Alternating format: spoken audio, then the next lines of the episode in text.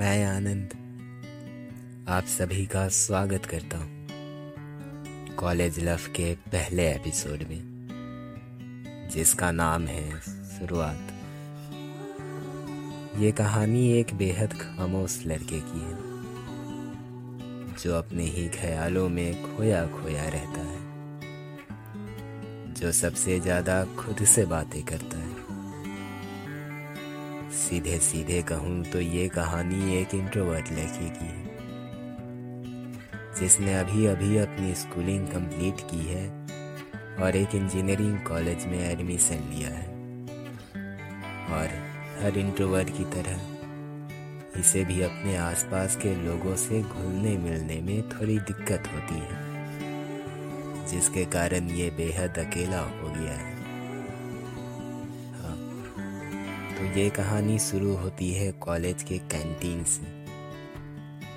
चलिए, आगे की कहानी उसके नज़रिए से सुनते हैं।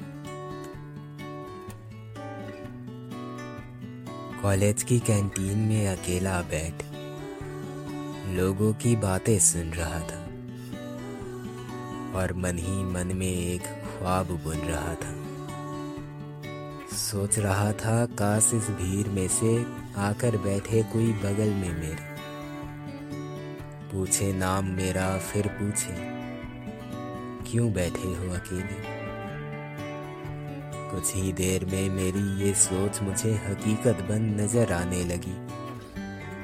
किसी के कदमों की आहट मेरे कानों में जाने लगी।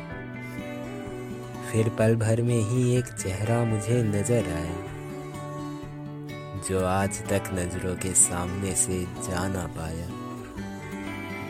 उसके चेहरे में मैं कहीं खो गया। उसने कहा एक्सक्यूज मी मैं पागल सा हो गया। वो बैठी तो थी मेरे बगल वाली कुर्सी पर पर कब्जा कर चुकी थी मेरे दिल पर। मुझे पूछना था, वो किस सेमेस्टर से है? उसका नाम क्या है? इंस्टा आईडी फ़ोन नंबर उसकी पहचान क्या है? मन में था कि उससे बातें करूँ। उसके बारे में सब जानूं, अपने बारे में सब कहूँ। पर तभी बेल रिंग हुई। वो चल गई अपनी क्लास में।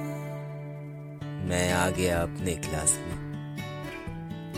पर सिर्फ़ नाम के लिए। मेरा दिल दिमाग मन तो रह गया उसके पास। में